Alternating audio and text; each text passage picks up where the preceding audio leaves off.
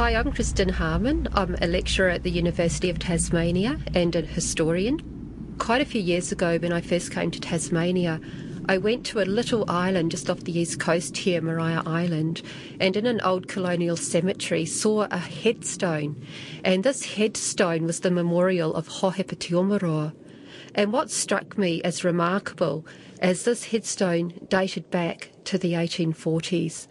And it really made me wonder what was a Maori man doing at Maria Island at that time. I later found out, of course, that he was one of a group of Maori who had been transported to Van Diemen's Land. And that piqued my curiosity about whether there had in fact been Australian Aboriginal people caught up in the convict system and perhaps Indigenous people from other parts of the British Empire.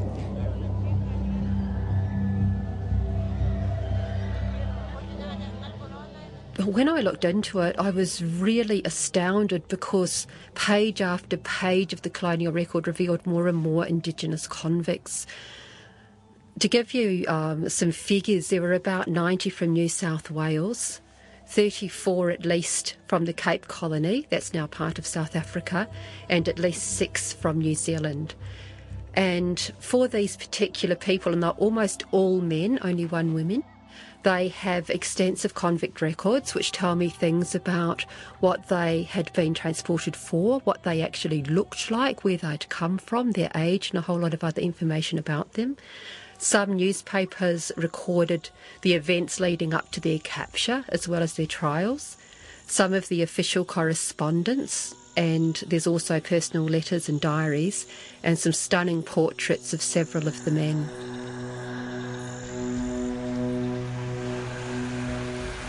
They really like to use transportation. I think obviously it reduces the strength of numbers of resistant fighters in certain regions at certain times when men are taken out of those areas. It also takes away leadership from people who were involved in resistance because it's often leaders that are being captured and later transported. And it also scared people. It was designed to scare people. And some of the colonists and colonial leaders talked about this they thought transportation could in fact be better than hanging people because if you hang people, their country people know what's happened to them and there's a body. But if you transport them, they vanish without trace. So there was this idea that you could frighten the compatriots into complying with colonial rule.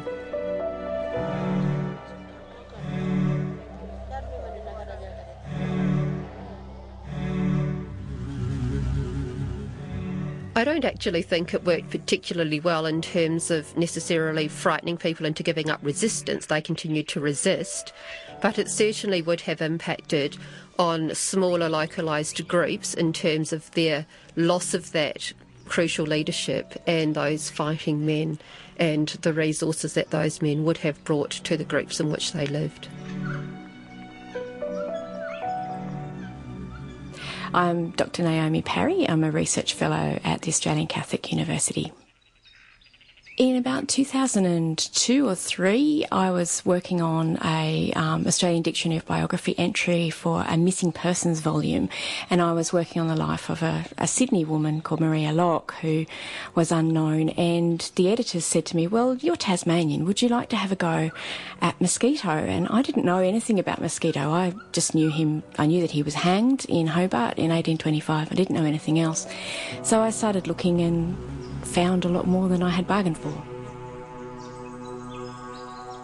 In terms of, of how he is in the colonial record, he's unusually present. We can know quite a lot about his life, certainly from his young adulthood until his death, which I assume occurred sometime around the time he was 40. So I'm tipping he was born about 1780, 1785. And um, what's remarkable about him is that for a colonial Aborigine, he's recorded as speaking quite a lot into the historical record, both by his actions and by his words, some of which may or may not have been words he actually uttered.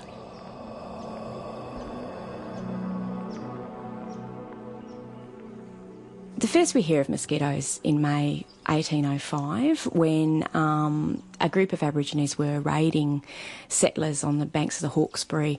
The Hawkesbury was some of the best land in Sydney and um, was sort of off limits to settlers because of the extremely vigorous opposition of Aboriginal people in the area. And those people were namely the Darug, but because of the forces of colonisation, people from other areas of Sydney had been pushed into that kind of last bastion. Musquito was a Gamaragal man, he was from Broken Bay, and the first we sort of ever see him in the record is when a, a party of soldiers see him in the bush and he declares in good English his determination to continue his rapacities. And he's described then as bush Musquito.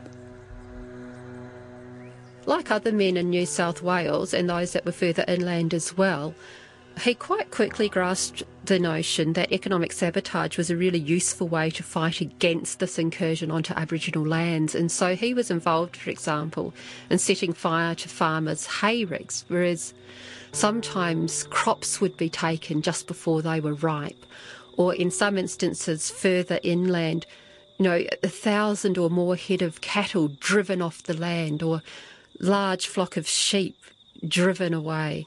So it wasn't just because people obviously wanted a, a steak or a lamb chop. They would have only taken one or two animals. It was so they would actually take away the entire herd and therefore destroy the livelihood of the colonists involved and hopefully drive them from the land. At first, Governor King thinks that the Aborigines are raiding because they're hungry, so he orders the settlers to give them food. But it soon becomes quite clear that they have rather severe intentions towards the settlers, and he despairs and orders that the promulgators of the violence be rounded up. And it appears that the Darug hand him over as part of the price of peace. Um, they declare that Musquito was the chief protagonist of the outrages and surrender him.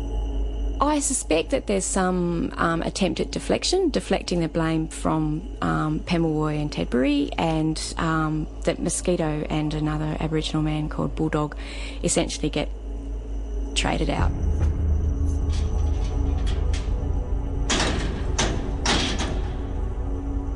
King's response at this time was really interesting, and it's it's very important to point out that Musquito was never actually convicted, and he wasn't a convict.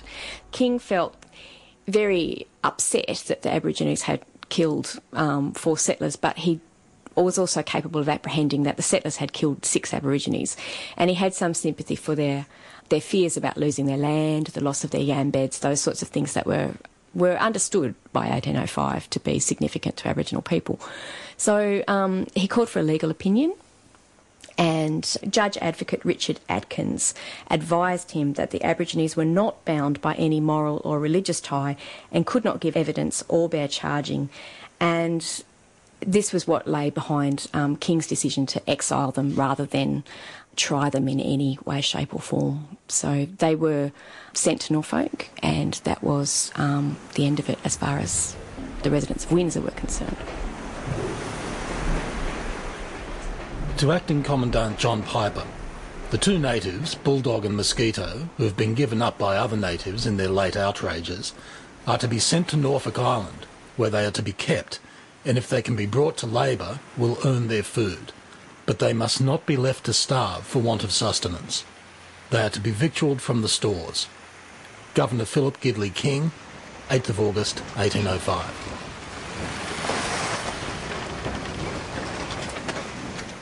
Look, I think Musquito was a remarkably adaptable man. He had a life in which he had to adapt to various challenges and changes throughout, and he did that extremely well. He went from engaging in really what amounted to economic sabotage at the early frontier around Sydney to then having to deal with surviving the convict system at Norfolk Island, which was notoriously harsh he was given a role as assistant to the convict charcoal burners. Being a charcoal burner, I should add, was the absolute lowest of low, really, of the roles, and then to be an assistant to one. He then was shipped to Van Diemen's Land, where it seems he was initially at least assigned to settlers as a convict servant, but later became a free person. Norfolk um, became unviable as a settlement. It was too too hard and too small to try and sort of make a living. It's shipping there is impossible. So they decided that they would bring everyone off and did so in stages. And uh, Musquito, I think, might have been the second last boat out of there, which was the Minstrel 2, and he arrived in Van Diemen's Land in 1813.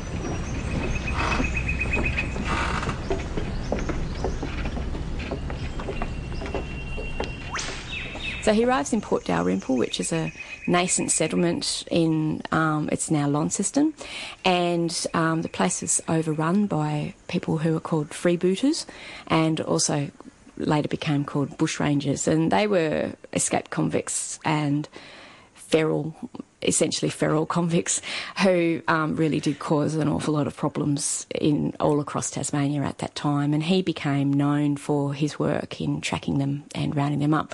So we have this sort of sense of him, strong sense of him, that he's entirely willing to live by white rules and participate in white society. So I sort of see him at this time as being quite calm and, and measured and, and reasonable.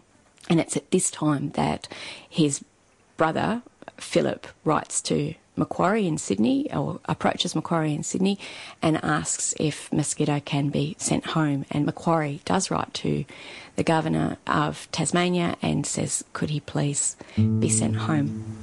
But nothing happens.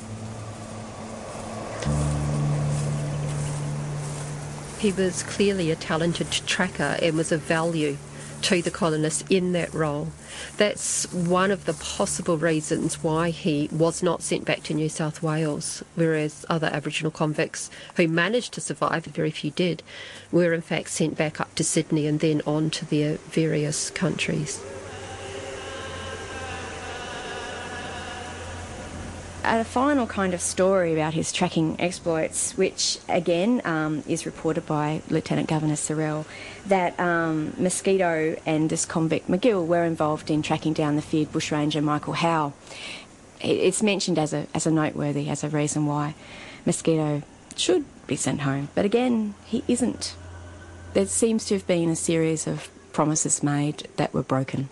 And I really do think that he just walks into the bush at this point. And we don't hear from him again for some years, maybe five years, before he's actually um, appears again in the record.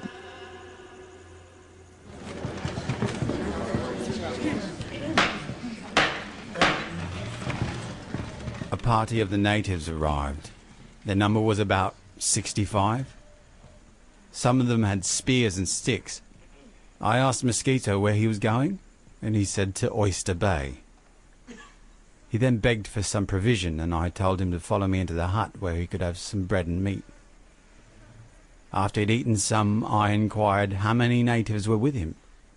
He answered he could not tell. I then asked him if they would kill any of the sheep. He said no. Soon afterwards, he retired for that night. In November 1823, a group of, um, well, two stock keepers, one of whom was a, a convict stock keeper. They had a new hut and it was near what's now Swansea in Grindstone Bay. And they seem to have happened upon a sort of hunting ground for the Oyster Bay mob.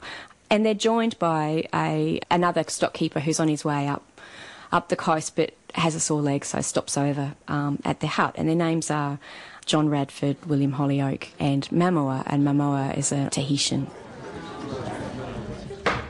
On the following morning, he again came to the hut and brought two or three women.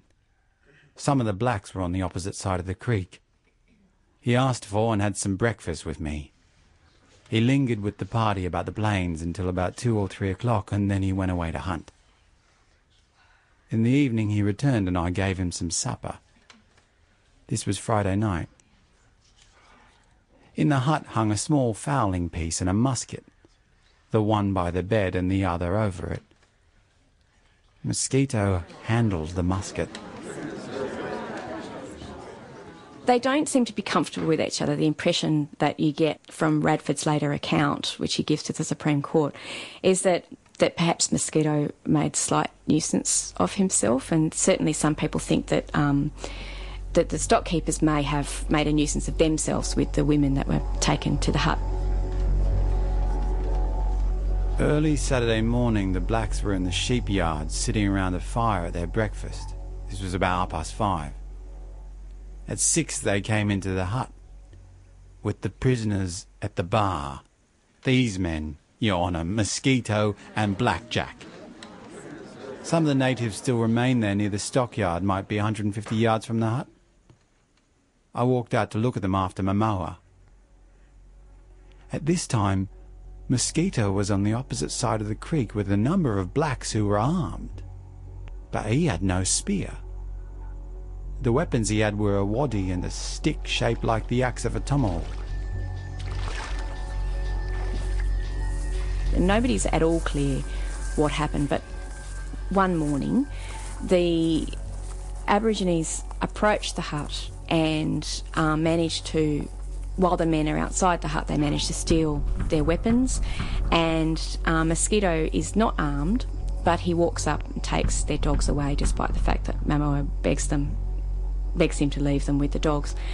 And the stock keepers look at each other and decide they've really got no choice but to run. So they do. We accordingly did run when one of the blacks threw a spear which pierced my side. I at first ran two or three hundred yards, but Holyoake couldn't keep up with me. He exclaimed, Jack, don't leave me. I continued running until I heard him cry, Oh my God, the black fellows have got me.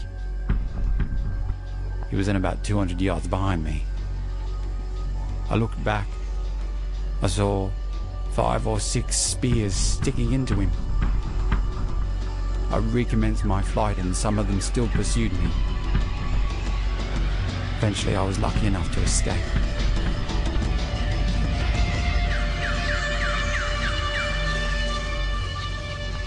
I can swear that no provocation was given to the natives or any violence shown by me or to my knowledge by Holyoake.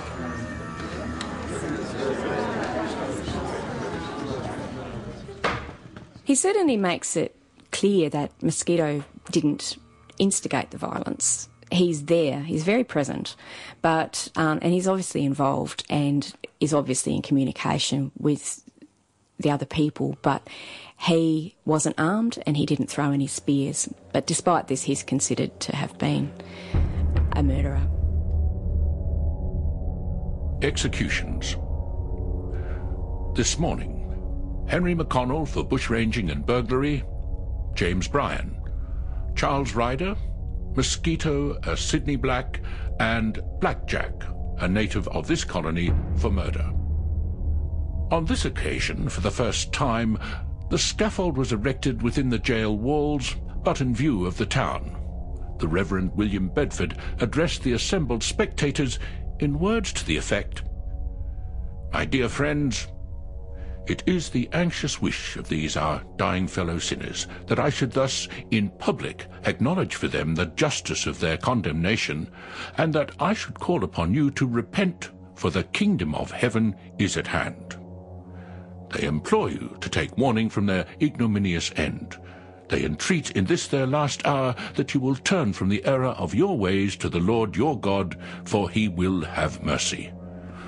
This address proved very affecting and the hapless offenders, after a short interval, were launched into eternity.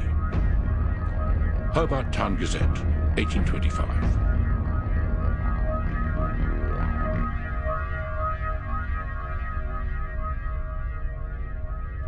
I think it definitely served two purposes. It downplayed the scale of resistance because there could be large conflicts involving even up to several hundred Aboriginal men, but then only a small portion of those may actually be captured, then arrested, and then they're put through court trials in much smaller groups.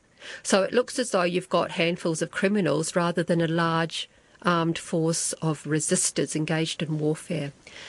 The other key purpose it served, I think, is more of a legal one and perhaps a moral one, and that is by casting Aboriginal men as criminals and not as uh, political prisoners or resistors. It's very much in keeping with the narrative that the British came and simply settled Australia and that the land was reasonably empty, that Aboriginal people weren't numerous, weren't really using the land, and weren't objecting to that kind of British incursion into their lands. The only tribe who have done any mischief were corrupted by Musquito, who, with much perverted cunning, taught them a portion of his own villainy and incited them time after time to join in his delinquencies. Hobart Town Gazette, 1825. In a state of warfare, war propaganda arises, and I think that's happened in relation to Musquito. If we make up stories about our martial enemies that cast them as being brutal, savage, and really less than human, it then becomes probably, in a way, easier to seek, attack, and destroy the enemy. I believe that in his life, there's a lot to tell about broader stories of, of Aboriginal attempts to come to terms with civilization. And it's very rare to get a strong sense of someone's character um, at the time, of anyone's character, let alone an Aboriginal man living on the edges of frontier society.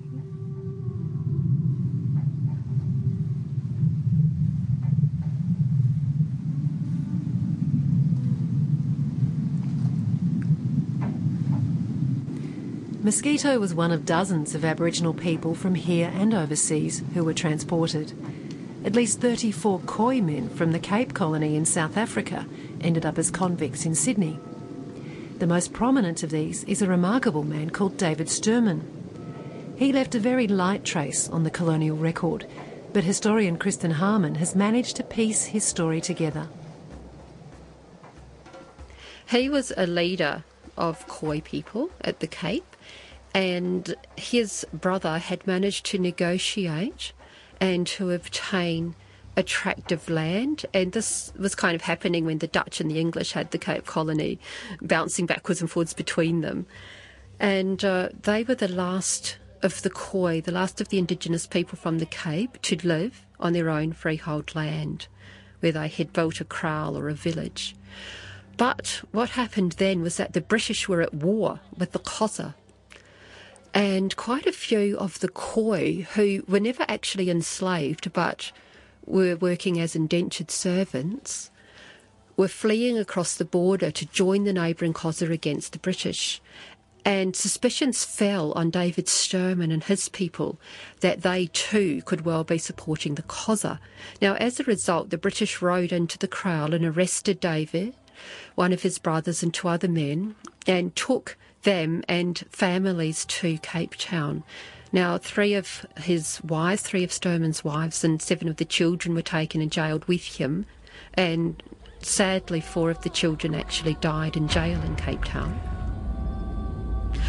He was sent over to Robben Island and with a group of men escaped. He actually managed to escape twice from Robben Island, which is quite remarkable, and lived for about 10 years with the Xhosa before he was in fact then transported out to New South Wales to Sydney.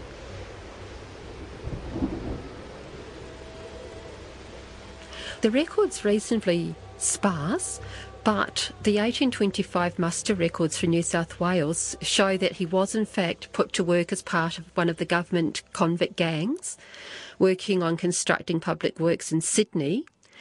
And he also at one point was certainly living in Hyde Park Barracks. It was actually quite a poignant and, and tragic story because his family never gave up hope they fought for his return, and they actually got a lot of support from the New South Wales Attorney General Saxe Bannister.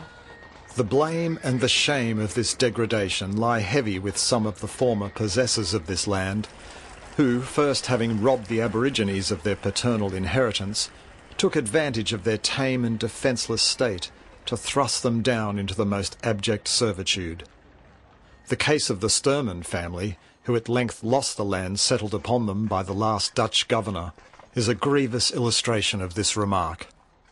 The British functionary who prosecuted the head of the family is said to have himself obtained it and to have held the children in abject servitude, whilst David Stuurman is pining, if alive, in New South Wales. A petition is presented to the present governor by the children, praying that their father may be restored to his home. His Majesty will find this case as much deserving mercy. New South Wales Attorney General Saxe Bannister, London, 1830. And finally, the British agreed uh, that he, in fact, could be sent back to the Cape, but by the time the news reached Sydney, he'd died. Now, Khoisan chiefs from the Eastern Cape are teaming up with the National Heritage Council to begin the legal process to repatriate his remains. We assume he was probably buried, although sometimes the remains of convicts were subject to medical examination and experimentation, so it is a little difficult to know. He was taken away to, to, to Cape Town and imprisoned there. Within four months or five months, about four of his children died in Cape Town. And that is still a question that haunts us.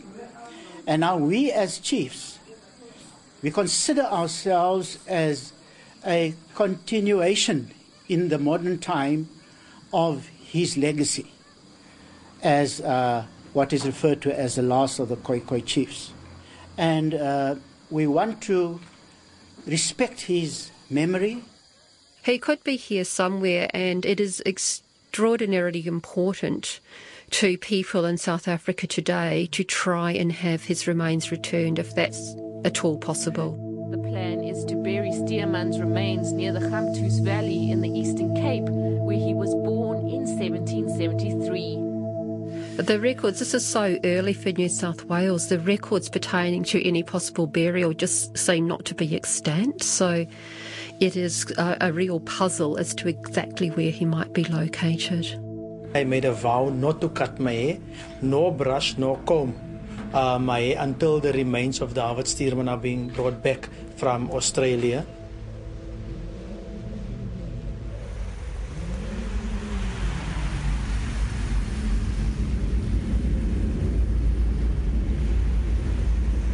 Ama ke ai taku toki ko te awi o rangi wai o rua i oki ki runga i oki ki raro i oki ki te wai a ki te a marama marua ka ura tangaroa no ia We are telling our ancestor in the spirit to rise. We ask him to rise up. The time for lying in state is over. We ask him to rise so we can take him back home having grown up in New Zealand, we grew up very aware of the New Zealand wars having taken place, and that in fact was the context for their transportation. These men had been involved as part of a much, much larger group, as was often the case, in warfare in the Hutt Valley over some contested land. And they retreated up into the hills. But as winter set in and hunger um, forced people out of the hills. A group were in fact arrested and subject to court martial, and five of the men, so we have Hohepa Te Umuroa, Te Komite, Te Rahui, Batu Tikiaki and Te Waratiti, were in fact shipped over to Hobart. Having been taken in arms and in open rebellion against the Queen's sovereign authority and government of New Zealand, aiding and assisting the rebel chief Te Rangihaeata and being unlawfully in possession of a firelock, the property of Her Majesty the Queen, they are to be transported as felons for the term of their natural lives.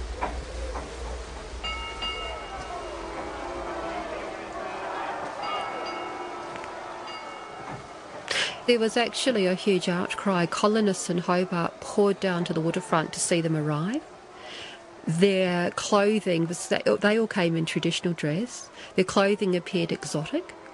They were seen as being, you know, very superior. And the New Zealanders, the white New Zealanders, were seen as being atrocious in their treatment of the Maori. And, and this is, you know, Van Diemensian colonists condemning the New Zealanders for their treatment of Indigenous people. Their greatest offence seems to have been the defence of their country against what they conceived to be foreign aggression, and they are doubtfully implicated in a murder committed under the excitement of hostilities and in the reckless violence of warfare. Hobart Town Courier, 1846. George Grey, the Governor of New Zealand, actually wanted them sent to Port Arthur or Norfolk Island, and he wanted them to write home because they were, in fact, literate to write home about these horrendous experiences they would have there to dissuade other Maori from resisting the colonial authorities. But in fact, they were sent instead to Maria Island after the colonists in Hobart put up, uh, you know, an outcry about the idea that they would be sent to these other places. Under Dr. Imrie's attentive care, the prisoners were as comfortable as they could be rendered consistently with their situation. The loss of liberty and their expatriation are their principal sources of sorrow and regret. Colonial Times, Hobart, 1848. But Their life was quite different from that of other Indigenous convicts. If we think back to David Stuurman labouring in a government gang and you know other Australian Aboriginal convicts doing similar sorts of work, the Maori were instead, in fact, given their own separate accommodation, which they helped build. They had an overseer who could communicate in Maori. They did tasks such as veggie gardening. They were allowed to go hunting and fishing on certain days. They did Bible study. They had quite a close and warm relationship, it would seem, with their overseer's extended family who lived with him there on Maria Island. They were only there for a couple of years, actually, really just the time it took for a ship to sail to England with a letter from the Tasmanian Lieutenant Governor asking, you know, for these men to be pardoned so he could return them to New Zealand. And again, you know, for the response to, to be brought back from England. Monday, April 19th, 1847. Wet day. Hohepa complaining of pain in the side ordered feet in warm water and a dose of salts. The men did exhibit signs of illness, and Hohepa actually became gravely ill and suffered from tuberculosis. Wednesday, April 21st. Maoris employed cutting and carrying wood, except Hohepa, ordered to keep in his bed. Like many people who are gravely ill, he appeared to rally, but then after that he was said to have, you know, faded quite quickly and in fact then died on Maria Island.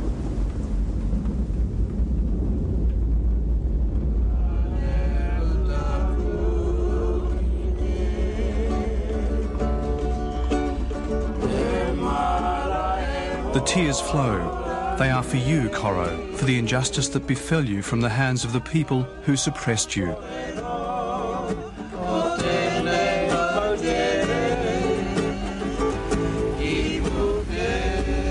Our dear one, our grand ancestor Te Umuroa, you are now returning home. Over the years, Maria Island underwent various transformations and has been used for a whole range of purposes once it was no longer a convict probation station. And it is a place where school children are taken on group excursions or visits. And in 1985, two little girls, two sisters, Sarah and Tilly Heald, whose dad happened to be from New Zealand, were on a school trip there. And when they went home, they told their father, Chris, about having seen this headstone. Well, I noticed the gravestone on a visit to Marara, and it seemed rather odd that a New Zealander was buried in the, in the graveyard. So further research uncovered a rather sad story, and following the recent return of the Crowther collection of Tasmanian Aboriginal remains, we thought it would be an appropriate gesture of goodwill to return the remains of this man to his homeland in New Zealand. And that, of course, really triggered a process of more than two years of negotiations between Tasmania, Canberra, and New Zealand to be able to have him repatriated, Hohepa Te repatriated to his homeland.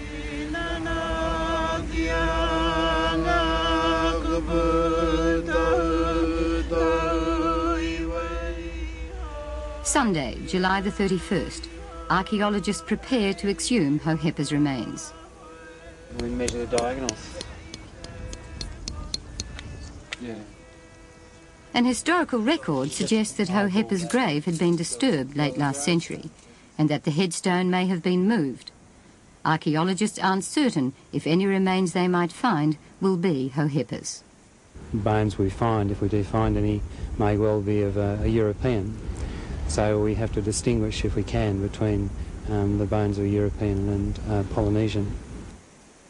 Tuesday, the archaeologists meticulously work their way deeper. Just after noon, a small part of a coffin is exposed. It has some integrity at the moment, um, but it's very damp and, and crumbling. There's some clay here. It looks like um, it might be the top of the disturbance, if there have been disturbance, of the grave. It's quite high, just underneath the turf.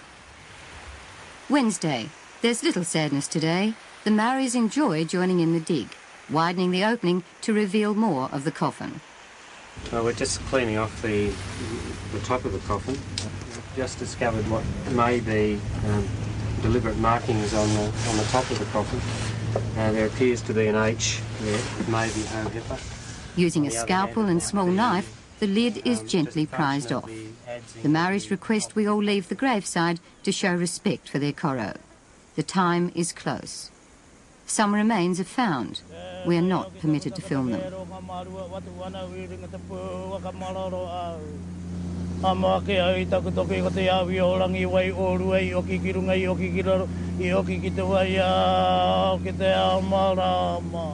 The archaeologists confirmed the Polynesian origin of the six foot one long skeletal remains of Hohepa Te Umuroa. I felt uh, as if something has lifted off me while I was standing there when Matthew was saying the prayers. And uh, the wind had given us a sign. It gave me the sign that they were around. Gave me that inspiration that koro is saying to me, is saying to us, I am ready to go home.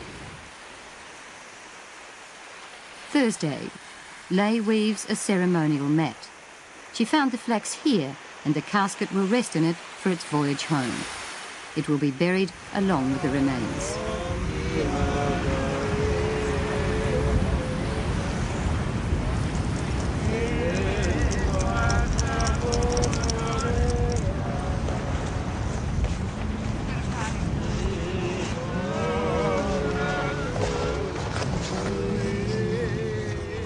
When one has a look at the backstory behind the arrests, trials, and criminalisation of these men, one can see that more often than not, there were very large groups and sometimes groups that had got together with other groups of Aboriginal people that were involved in a very concerted endeavour to drive colonists from their country.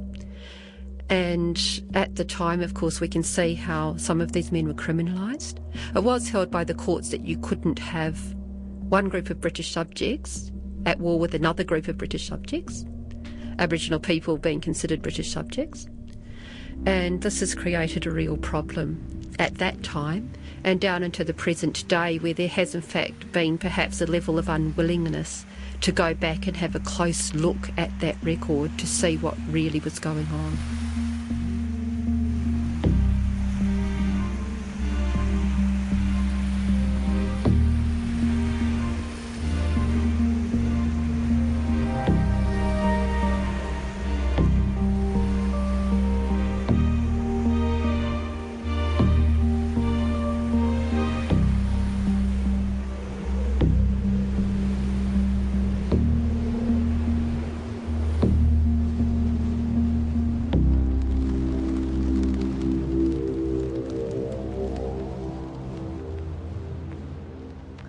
Australia's ABC Radio National from the program Hindsight, produced by Lorena Allam. Hohepa Te Umuroa died of tuberculosis in 1847. It's believed he was in his mid 20s. Following his death, inquiries and subsequent questions were raised into the legality of the men's arrest. In 1848, the four remaining men from Whanganui were sent back to Auckland. Te Umuroa would return to his whenua, his people, 140 years later in 1988. His story was the theme of an opera and the subject of Witi Ihimaera's book, The Trowenna Sea. He te iwi o te rangatira nei, nei rā te mihi kia koutou katoa. I'm Justine Murray and this is Te Ahi Kaa.